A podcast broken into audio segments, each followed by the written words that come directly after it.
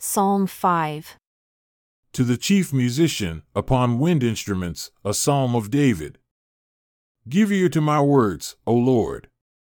Consider my meditation. Listen unto the voice of my cry, my King and my God, for unto you will I pray. My voice shall you hear in the morning, O Lord. In the morning will I direct my prayer unto you, and will look up.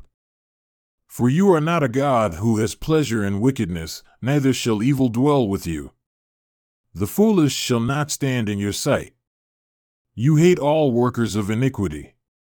You shall destroy them that speak lies. The Lord will abhor the bloody and deceitful man.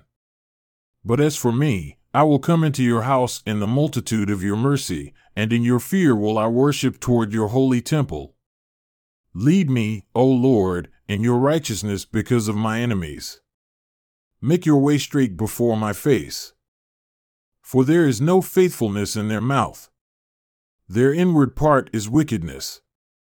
Their throat is an open sepulchre. They flatter with their tongue. Destroy them, O God. Let them fall by their own counsels. Cast them out in the multitude of their transgressions, for they have rebelled against you. But let all those that put their trust in you rejoice. Let them ever shout for joy because you defend them.